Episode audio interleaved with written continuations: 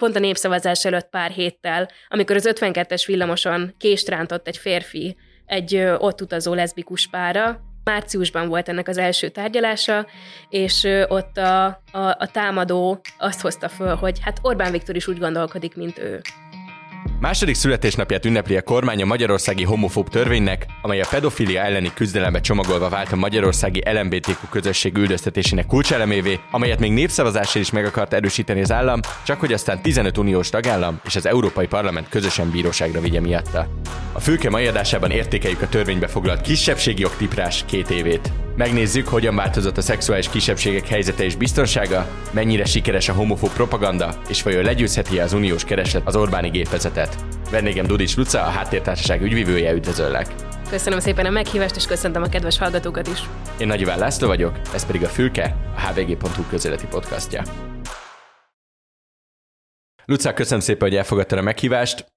Kezdjük is talán kronológiailag az első ponton. Szerinted mi volt célja a Fidesznek és a Jobbiknak, ne felejtsük el, hogy annak a Jobbiknak, aki az ellenzéki összefogás része volt, 2021. június 15-én, amikor megszavazták a homofób törvényt, és így két év távlatából te hogy érzed, szerinted sikerült-e ezeket a célokat elérniük? Amikor 2021. június 10-én beadták ezt a törvénymódosítást, akkor szerintem arra fontos emlékeznünk, hogy pont a fudáni felháborodásnak a kellős közepén voltunk. Előző hétvégén volt egy hatalmas tüntetés, ugye akkor még lezárások is voltak, és maximum pár száz ember gyülekezhetett egyszerre, azonban ezt kicselezve szinte úgynevezett ilyen buborékokban vonultunk a tüntetésen, és nagyon élénken él bennem az, hogy rengetegen voltak a kormánypártiak közül is ezen a tüntetésen. Azt gondolom, hogy a Fudán botrány ez egy olyan botrány volt az elmúlt 10-13 évben, amely tényleg ö, megrengette még a kormánypártnak is a szavazótáborát. És ö, ekkor láttuk ezt a törvénymódosítást, amit hirtelen beraktak. Ö, egyértelmű volt számunkra, hogy ez egy ö, szinte a fiókból kihúzott törvénymódosítás volt. Ugye egy pár hónappal hamarabb már ezt belefoglalták ebbe az úgynevezett ö, szerintük gyermekvédelmi törvénybe, hogy az anyanő és az apa férfi, és szerintem már akkor arra számítottak, hogy a magyarországi LMBTQI közösség és az LMBTQI szervezetek majd hangosan fognak fellépni ez ellen. Azonban miután ez a passzus már szerepel az alaptörvényben is, ezért nem változtatott volna a magyar jogszabályokon, és ezért márciusban még nem foglalkoztunk ezzel a kérdéssel, hogy ne hajtsuk a, a Fidesznek a malmára a vizet. És amikor ezt a homofób és transzfób gyermekvédelmi törvényt benyújtották a parlament elé, akkor szerintem egyértelmű volt az, hogy a figyelmet eltereljék egy a teljes társadalmat érintő problémáról, és botrányról, és azt, azt gondolom, hogy azt is hitték, hogy egyrészt a Fudán majd el fog magától halni, másrészt, hogy a propaganda törvény, ahogyan mi nevezni szoktuk ezt a törvényt, majd ugyanúgy szintén el fog halni, mint hamarabb a nem jogi elismerésének a betiltása, vagy az örökbefogadási törvénynek a módosítása. És ugye az egész törvények kapcsolatban talán az a legszürreálisabb, és szerintem erre mindenképp térjünk még ki, hogy hogy azért nem lehet pontosan érteni feltétlenül mondjuk újságírói szemszögből a törvény lényegét, mert hogy nagyon kevés eszköz hozott létre a Fidesz ahhoz, hogy ezt mondjuk tényleg be is tartassa, vagy bármilyen szinten mondjuk a cenzúrát, vagy hasonló ilyen dolgokat kialakítson. Mi az jelenleg, amit a törvényszöveg tilt, mm. és mi az, amit valóban be lehet tartatni Magyarországon? Szerintem, amit az előbb mondta, hogy újságírói szemszögből nehéz értelmezni ezt a törvényt, ezt nem csak újságírói szemszögből nehéz értelmezni, ezt jogi szempontból is nehéz értelmezni, és azért azt gondolom, hogy amikor egy jogrendszerbe bekerül egy olyan törvény, ami jogilag értelmezhetetlen, az már elég sok kérdést vet föl. És ennek általában egy magán túlmutató oka van, mégpedig az, hogy egy a szociológiában ezt úgy nevezzük, hogy dermesztő hatást váltson ki a társadalomra. Nehéz értelmezni a törvényt, nehéz tudni azt, hogy mit lehet csinálni, és ezért egy olyan öncenzúrát, egy olyan félelmet és tabusítást kelt, amit valóban látunk ö, több hullámban is a társadalomban. A konkrét dolgok, amiket ö, tilt a törvény, az például az, hogy ö, iskolákba, oktatási intézményekbe csak olyan külső szakértő vagy szervezet mehet be, akik tartanának foglalkozásokat, ahol az LMBTQI témáknak az úgynevezett népszerűsítése is történne, akiknek van egy engedélyük. Itt az a csali, hogy ez a törvény ez 2021. július 7-én lépett életbe, Azonban az a regisztrációs folyamat, amivel ezt az engedélyt meg lehetne kapni, ez a mai napig nincs kidolgozva, ami azt jelenti, hogy egyetlen egy külső szakértő vagy szervezet sem kaphat meg egy engedélyt, hiszen azóta az oktatásért felelős miniszter még mindig nem ö, dolgozta ki ezt a, ezt a folyamatot. Bocsánat, magyarán, de ez azt jelenti, hogy ma szakszerű szexuális felvilágosítás nincs az iskolákban, vagy csak akkor, hogyha úgy adódik, hogy házon belül van egy olyan ember, aki ezzel a képesítéssel rendelkezik. Ez pontosan így van. Ö, az fontos megérteni, hogy miután ebben a törvényben úgy van írva, hogy külső szakértő vagy szervezet, ezért a tanárok, iskolapszichológusok, nővérek, az iskolaorvos továbbra is nyugodtan beszélhet LMBTQI témákról, tarthat szexuális felvilágosítást. A kutatásaink szerint Magyarországon az emberek 90%-a támogatja azt, hogy szexuális felvilágosítás az megjelenjen az iskolában Európában is. Nagyon sokan kínosan érzik magukat, hogyha otthon kell erről beszélni a fiatalokkal, és szerintem az fontos megemlíteni, hogy itt ugye nem pusztán egy ilyen mechanikai kérdésről van szó, és nem csupán arról, hogy kinek hogyan kell védekeznie, hanem a komprehenzív, tehát az átfogó szexuális nevelésnek az is a része, hogy az emberek, a fiatalok ki tudják alakítani a biztonságos határaikat, hogy tudják azt, hogy, hogy hogyha úgy érzik, hogy egy bántalmazó kapcsolatban vannak, vagy hogy belekényszerítik őket bármibe, akkor kihez fordulhatnak, hogy merjenek nemet mondani. És természetesen az átfogó szexuális nevelésbe igenis hozzátartozik az is, hogy azonos nemű emberek között is létezhet szexuális kapcsolat, és hogy ez ugyanúgy normális, illetve hogy az egyes szexuális úton terjedő betegségek, fertőzéseknek mik lehetnek a tünetei, hogyan lehet az ellen védekezni, kihez lehet fordulni. Ezek olyan specifikus tudáselemek, amelyek nincsenek meg minden egyes tanár, védőnő, iskolapszichológusnak az eszköztárában, és ezért is lenne fontos, hogy igenis tudjanak külső szakértők is bemenni. És ugye a másik nagyon fontos szintere ennek a törvénynek az a média. Mennyire tudta a kormány azt a cenzurát előidézni, amit ő szeretett volna mondjuk a médiahatóságon keresztül és az önkéntes, önkéntes rendőr és bejelentő vonalakon keresztül, és hogyha mondjuk csökkent az LMBTQ reprezentáció médiában azóta, azt te ennek a számlájára írod, vagy vagy arra a belső cenzúrára fognád inkább, mint már korábban említettél? Már korábban is tapasztaltunk cenzúrát, hogyha a médiáról van szó. Az teljesen egyértelmű, hogy LMBTQI szervezeteket, aktivistákat, de feminista szervezeteket, vagy éppenséggel a romáknak a jogaival foglalkozó szervezeteket is nagyon ritkán hívják be például a közmédiába. Már ez a fajta elhallgattatás is azt gondolom, hogy nagyon negatív hatással járhat. De például, ha jól emlékszem, akkor ez valamelyik kormányzati tév tévéadó ment a Jessica Jones nevű sorozat, amiben van egy leszbikus szereplő, és a leszbikus csókjelenteket például kivágták már a 2020-as év folyamán ebből a sorozatból, tehát a köztévében ezek nem jöttek le. És ez a, a propaganda törvény előtt volt. A propagandatörvénynek ugye az a hatása, hogy az LMBTQI témákat bemutató vagy népszerűsítő tartalmakat, azokat csak este 10 és hajnali 5 között lehet bemutatni. Ez ugyanaz az idősáv, mint amikor a pornográf felvételeket és a horrorfilmeket is be lehet mutatni. A médiahatóságot bízta meg a kormány azzal, hogy egy pontosító irányelvet adjon ki. Én elolvastam ezt a dokumentumot, egy jó pár tucat oldal, nem teszi egyáltalán világosabbá, hogy mi az, ami megjelenhet, és mi az, ami nem. És ez alatt azt értem, hogy két év alatt nem sikerült definiálni azt, hogy mi az, hogy a homoszexualitás megjelenítése, vagy hogy mi az a homoszexualitás népszerűsítése. Hogyha ezt nem definiáljuk egy törvényben, akkor azt hogyan tudjuk betartatni?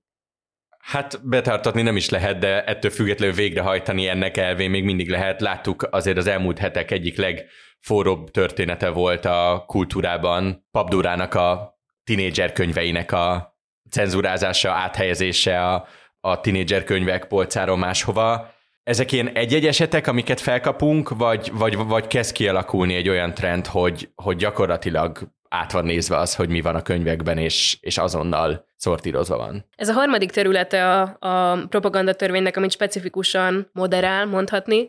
Ugye a termékek és szolgáltatásoknak a, a területe, és itt előáll az az egészen bizarr ö, rész is, hogy elvileg nem lehet olyan könyveket vagy termékeket árusítani, amelyek a homoszexualitást, a transznemű identitásokat népszerűsítik vagy megjelenítik iskolák és templomok 200 méteres körzetében. Szerintem, hogyha Budapesten sétálunk, de bármelyik városban sétálunk, azért elég nehéz Magyarországon egy olyan könyvesboltot találni, amelynek nincsen a 200 méteres körzetében egy templom vagy egy iskola. És szerintem már ez is egészen abszurd. Nem ez az első ilyen eset. A Meseország mindenki, ami talán az egyik legjobban ismert gyermekkönyv a bizonyos szélső jobboldali politikusoknak köszönhetően, annak kapcsán már hamarabb is felmerült az, hogy, hogy volt olyan könyvesbolt, akinek a dolgozóit lögdösték, atrocitások érték azért, mert árulták ezt a könyvet, és több olyan könyvesbolt van, ahol külön kell kérni a Meseország mindenkét, vagy más olyan könyvet, ami LMBTQI karaktereket is tartalmaz, és ilyenkor szó szerint a pult alól adják oda, ami szerintem hát ilyen egészen rendszerváltás előtti képeket idéz föl. De egy pár héttel ezelőtt volt Rétvári Bencének egy Facebook posztja, amelyben a Heartstopper című képregény, aminek azt hiszem a magyar fordítás az egészen belét zúgtam, és ez két gimnazista fiúról szól, akik egymásba szeretnek, egészen sokkoló módon, és már azt is nehezményezte, hogy hogy lehet, hogy az ifjúsági képregények polcán van, és a kiadó 14 éves kor felett ajánlja ezt a képregényt, ami igazából, ha belegondolunk, hogy gimnazistákról szól, valószínűleg gimnazistáknak, akkor fair, de ettől függetlenül a Libri csak 18 évenkor felülieknek ajánlja. Tehát már látjuk máshol is ezt, a, ezt az eltérő besorolást. És miközben beszélgetünk, nagyjából azt egy órával megező, megelőzően lett 98,4%-os a tulajdonrészt az MCC-nek a Libriben, úgyhogy sok sikert a magyar, magyar irodalom túlélésének etéren is. Viszont amit említettél, ez egy nagyon fontos dolog a politikai kommunikációban az egészben, mert ha talán a törvénynek önmagában jogilag nem is lett kőkemény következménye lévén értelmezhetetlen, azt látjuk, hogy azóta ez egy olyan jogalapot biztosít mind a Fidesz politikusainak, mind egyébként a most már azóta a parlamentbe kerülő mi hazánknak, akik a legnyíltabban mossák össze az LMBTQ közösséget a pedofiliával, még annál is nyíltabban, ahogy a Fidesz teszi.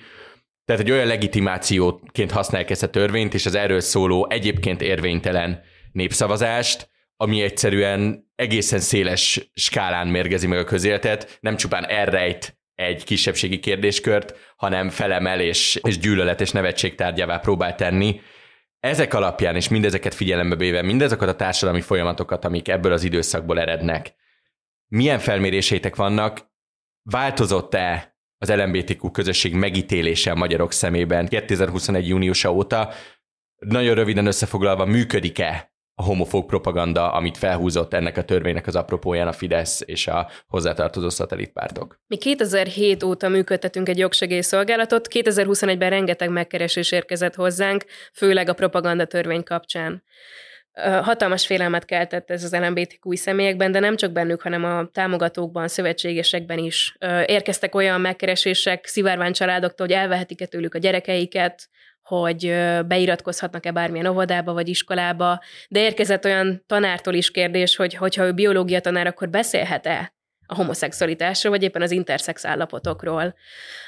Hallottunk olyan tanárról, aki nem biztos abban, hogy megemlítheti bizonyos történelmi személyekről az ő nem identitásukat vagy szexuális orientációjukat, de olyan irodalomtanárról is, aki nem biztos abban, hogy Szafónak például taníthatja-e a verseit ami azért egészen abszurd. És hallottunk olyan iskolapszichológusról, akire rászóltak, hogy az egyéni um, terápiában sem beszélhet a diákokkal LMBTQI témáról, ami egészen káros. Gondoljunk bele abba, hogy, hogy van valaki, aki nem mer mondjuk az osztályának előbújni, és az iskolapszichológus az, akiben tudja, hogy megbízhat, aki nem adhatja tovább ezeket az információkat, és azt várja el az intézményvezető, hogy erre azt mondja az iskolapszichológus, hogy ne haragudj, de erről nem beszélhetünk. Egy 14-16-18 éves fiatalnak, aki lehet, hogy otthon sem támogatják, és lehet, hogy tényleg az iskolapszichológus az, aki az ő egyetlen mencsvára és támogatója lehetne ebben a közegben.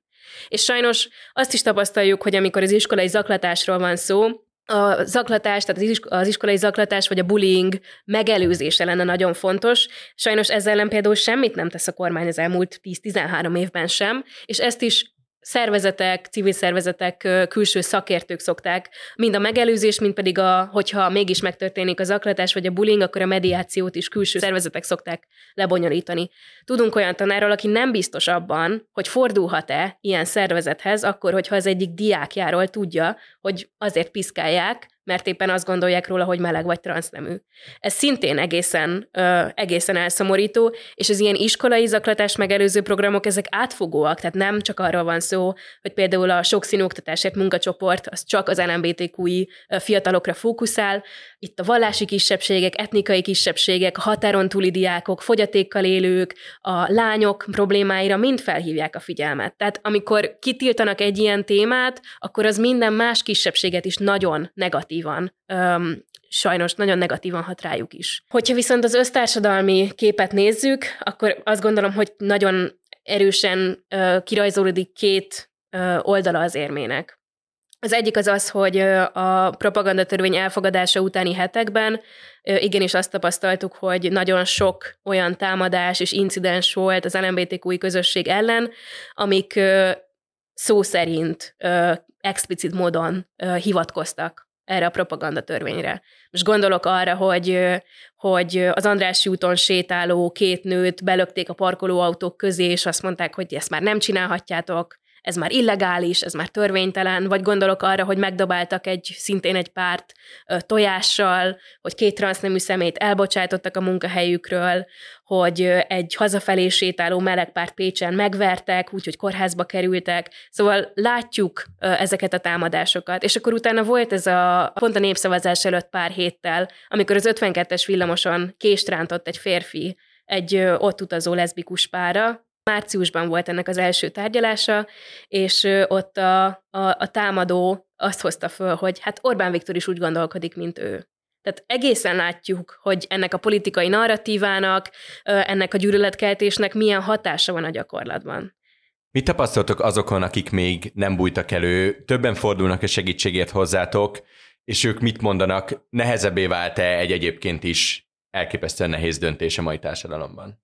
Mi szeretünk közvéleménykutatásokat és felméréseket végezni, és ezáltal azt gondolom, hogy könnyű követni azokat a társadalmi tendenciákat, trendeket, amik jelen vannak a magyar társadalomban. 2018-ban, amikor azt kérdeztük a, ebben a reprezentatív közvéleménykutatásunkban, hogy van-e az embereknek LMBTQ ismerőse, akkor minden ötödik magyar mondta azt, hogy van. Amikor 2022, tehát most decemberben megismételtük ezt a kérdést, akkor minden második ember mondta ezt.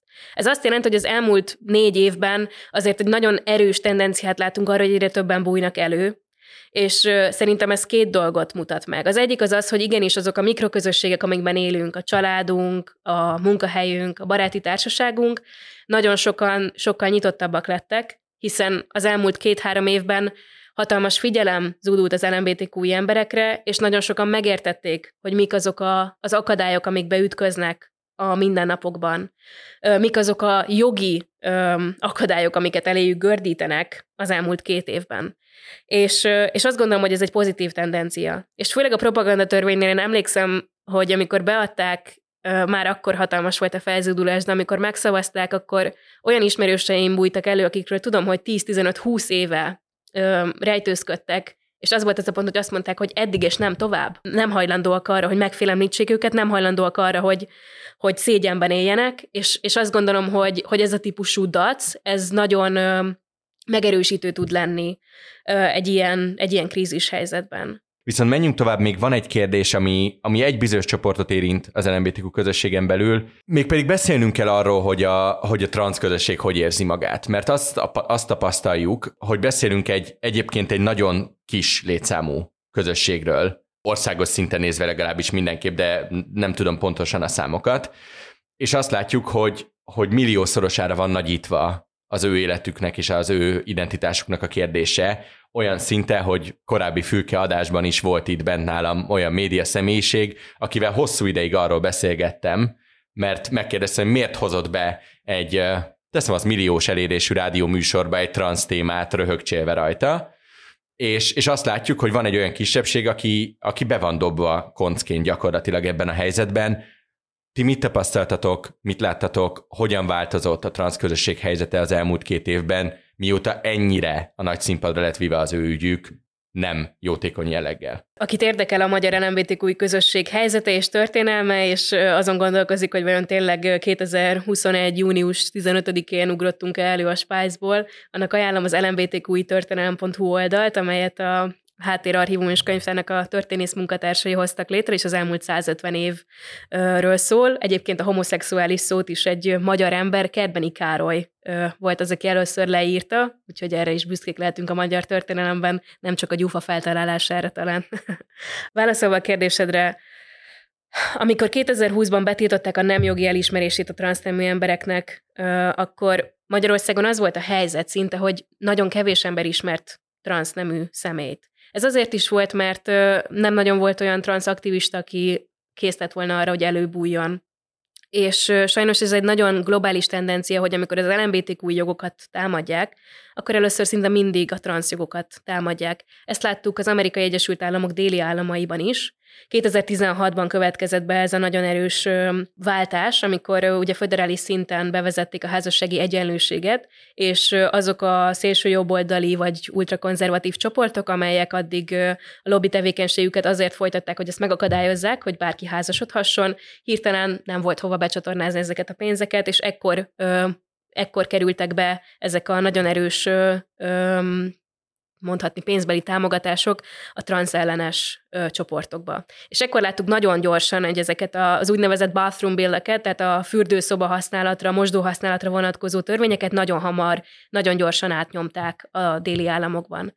És ö, sajnos az egy az egy teljesen létező dolog, hogy minél kevésbé ismerünk egy kisebbséget, annál inkább távolinak érezzük őket, annál jobban mondhatni félünk tőlük, vagy idegennek tartjuk őket.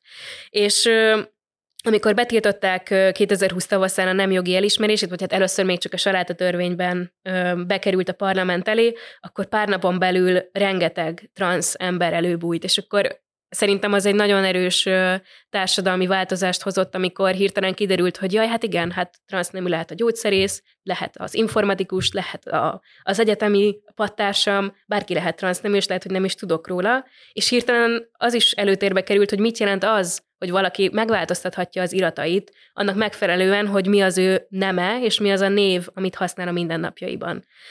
Öm, és hogyha belegondolunk azért a, a saját mindennapi életünkbe, amikor elmegyünk postára átvenni egy csomagot, vagy jönnek a BKV-n vagy a MÁV-on ellenőrizni a jegyeket, bérleteket, akkor is be kell mutatnunk az iratainkat.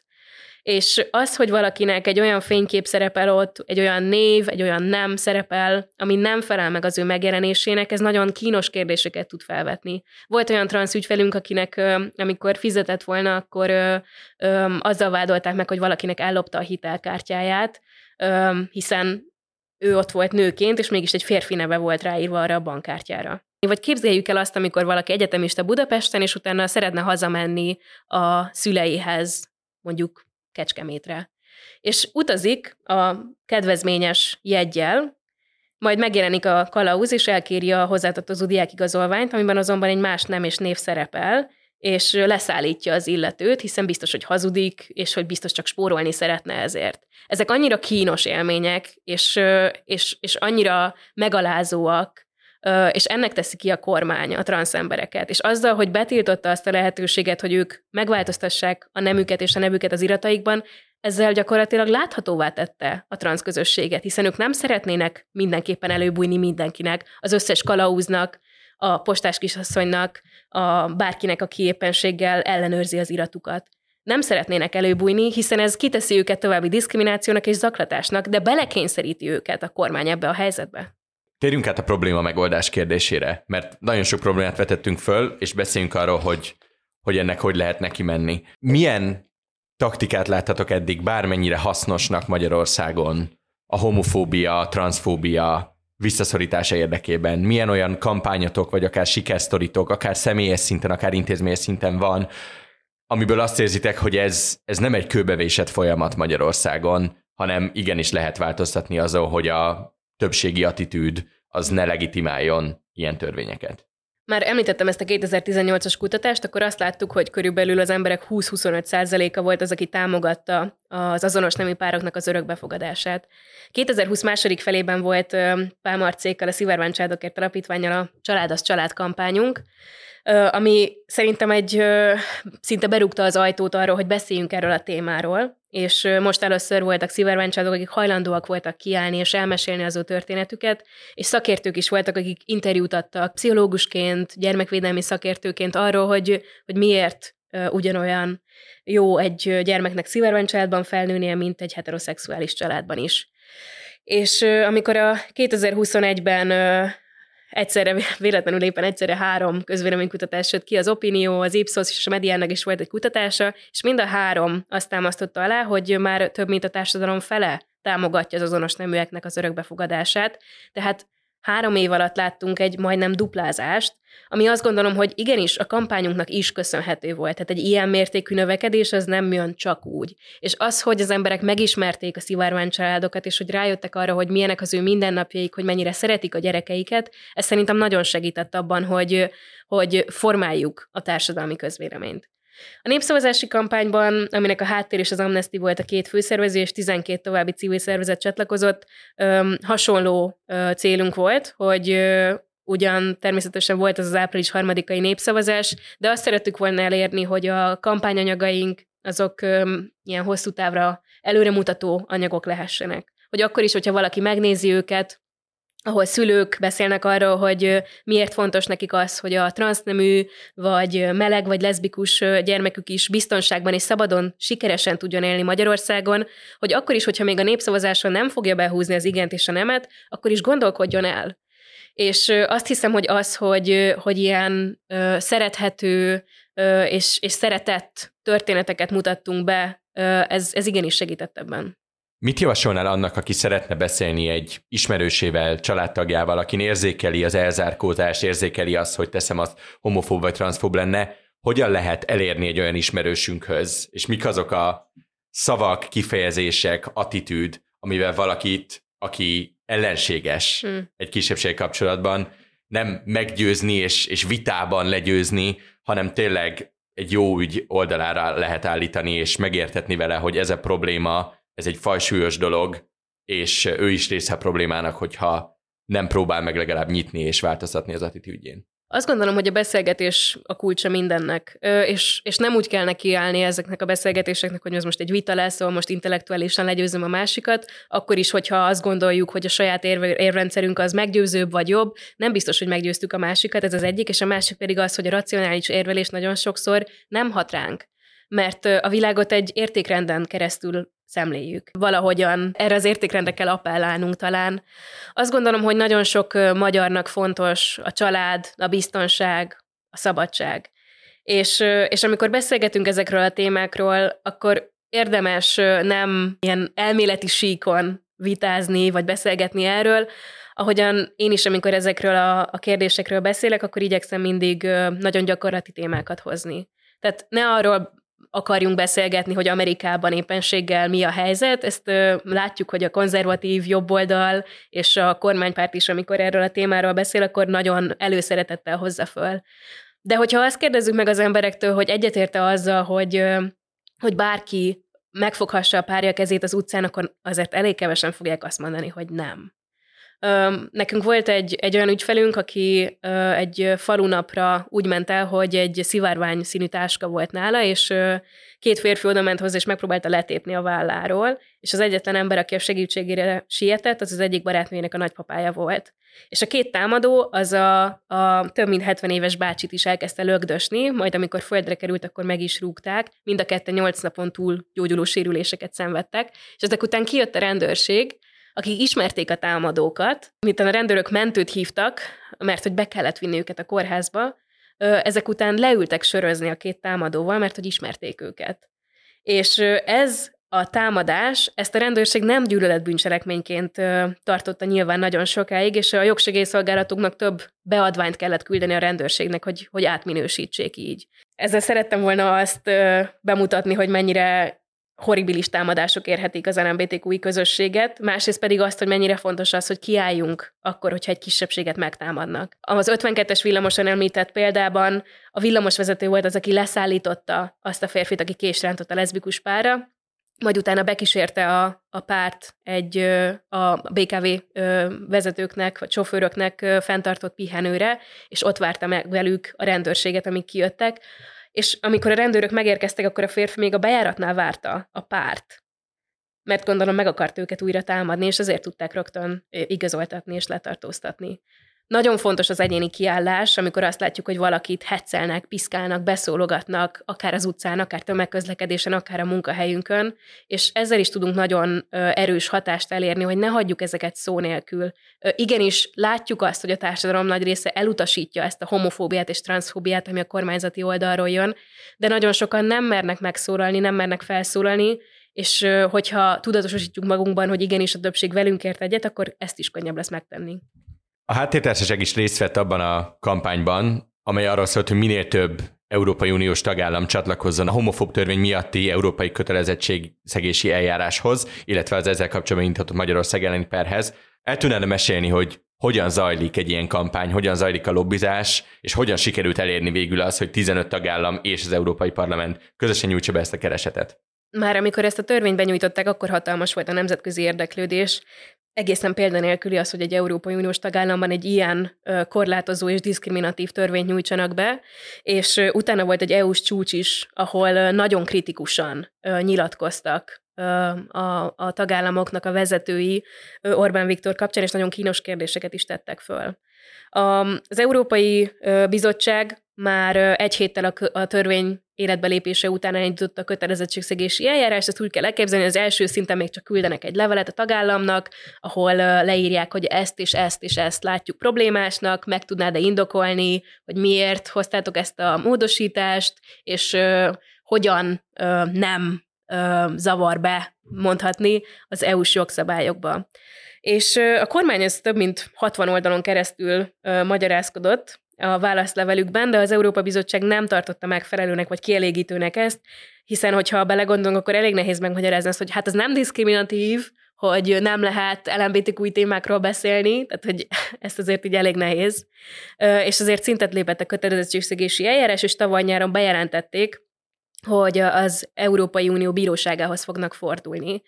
Azonban ezután valamiért azért tegyük hozzá, hogy eléggé sűrű éve volt tavaly a bizottságnak, ráadásul a, az Ukrajna ellen irányuló támadás is nagyon sok figyelemmel, és természetesen a, az Európai Unió részéről is nagyon sok lépéssel jár, és egy kicsit háttérbe helyeződött a magyar kötelezettségszegési eljárás, és végül november végén jelentették be, hogy valóban be fogják adni, és december 15-én került a bíróság elé.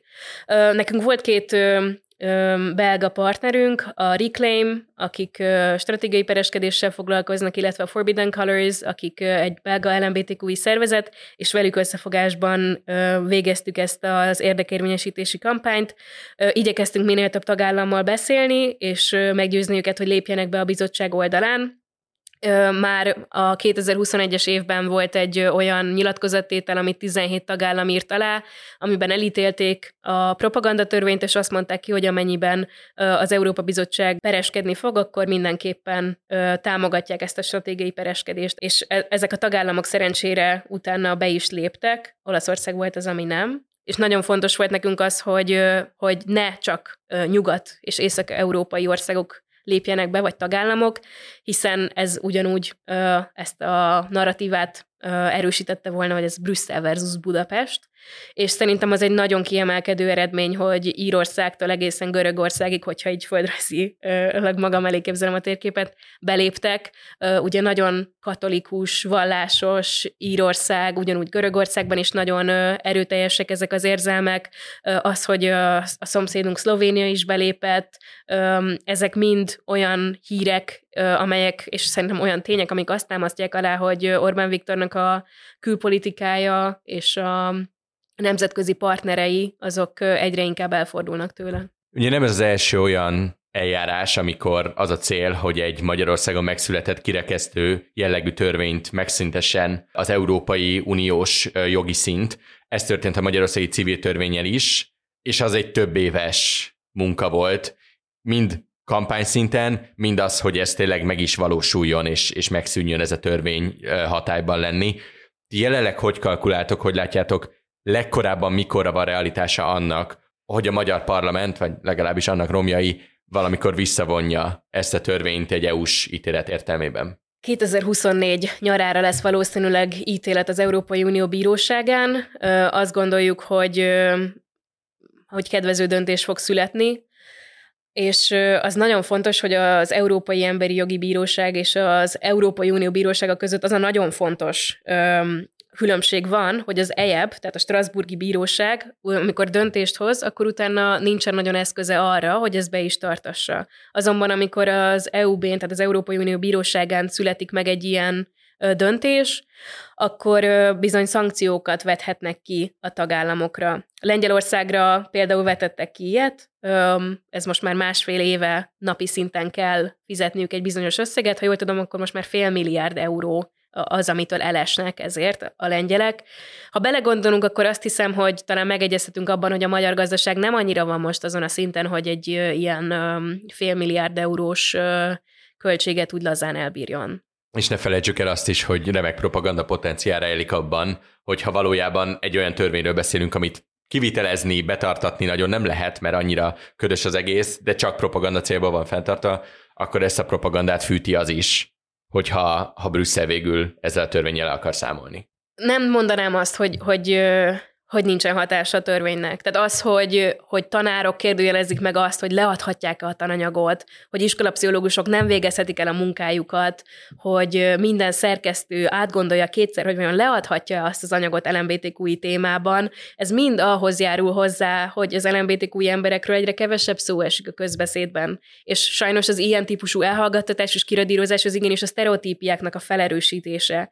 És gondoljunk bele abba, hogyha, hogy ott vannak azok az LMBTQI fiatalok, akik mondjuk csak sorozatokban, filmekben láthatják a saját identitásukat megjelenítve, és mondjuk volt egy-két jófej tanár, aki igenis elfogadó volt a témában, akkor is, hogyha nem bújt elő neki az a diák, hogyha már ő sem beszélhet, hogyha azt hallja, hogy, hogy nyugodtan piszkálódhatnak a többiek azért, mert valakiről azt gondolják, hogy meleg, akkor annak milyen üzenete van? És az, hogy nincsen szexuális felvilágosítás az iskolákban, ha 2024-ben valóban megszületik ez a döntés, és mondjuk egy év után hajlandó ezt a kormány valóban végrehajtani, akkor 2021 és 25 között lesznek olyan osztályok, akik leérettségiztek anélkül, hogy szexuális felvilágosítást kaptak volna. Végezetül, Luca, el tudnád mondani, hogy hova, hol tud segítségért fordulni az, aki beszélgetni szeretne az identitásáról, aki szeretne előbújni, de nem tudja, hogy hogyan, mert nincsen támogatók közege hozzá, akinek mindennapi nehézségei vannak, vagy ha ne adj Isten bajba is kerül, tényleges bajba a szexualitása miatt. 26 éve működtetünk egy információs és lelkisegély szolgálatot, ami mindenki számára ingyenesen hívható a 137 37 számon, illetve cseten és e-mailen és Skype-on is elérhető.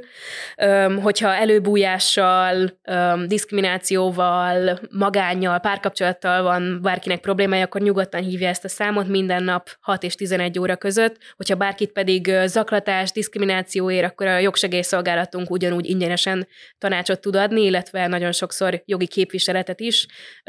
A háttér.hu per jogsegélyen megtalálnak minden információt ehhez, és azt hiszem, hogy nagyon, azt még kiemelném, hogy nagyon remélem, hogy, hogy az elmúlt időszakban sok olyan hallgató van, aki, aki egyrészt megerősítést kapott abban, hogy az ő szexuális irányultsága vagy nem identitása az igenis természetes, és úgy jó, ahogyan van, és az elmúlt időszakban azt is nagyon sokat láttuk, hogy mennyire fontos az, hogy a szövetségeseink kiállnak értünk, úgyhogy remélem, hogy minél többen ott leszünk július 15-én a Pride felvonuláson is. Luca, nagyon szépen köszönöm, hogy itt voltál. A hallgatóinknak pedig köszönjük szépen a figyelmet. A fülke hamarosan folytatódik, addig is iratkozzanak fel a hvg.hu podcastokra és kapcsolják be az értesítéseket, hogy ne maradjanak le üzleti műsorunkról, a mérlegerről sem, illetve Bábel Vilmos podcastjáról, az Elviteréről, valamint az Ékasz friss műsorairól. Én Nagy László vagyok, viszont hallásra!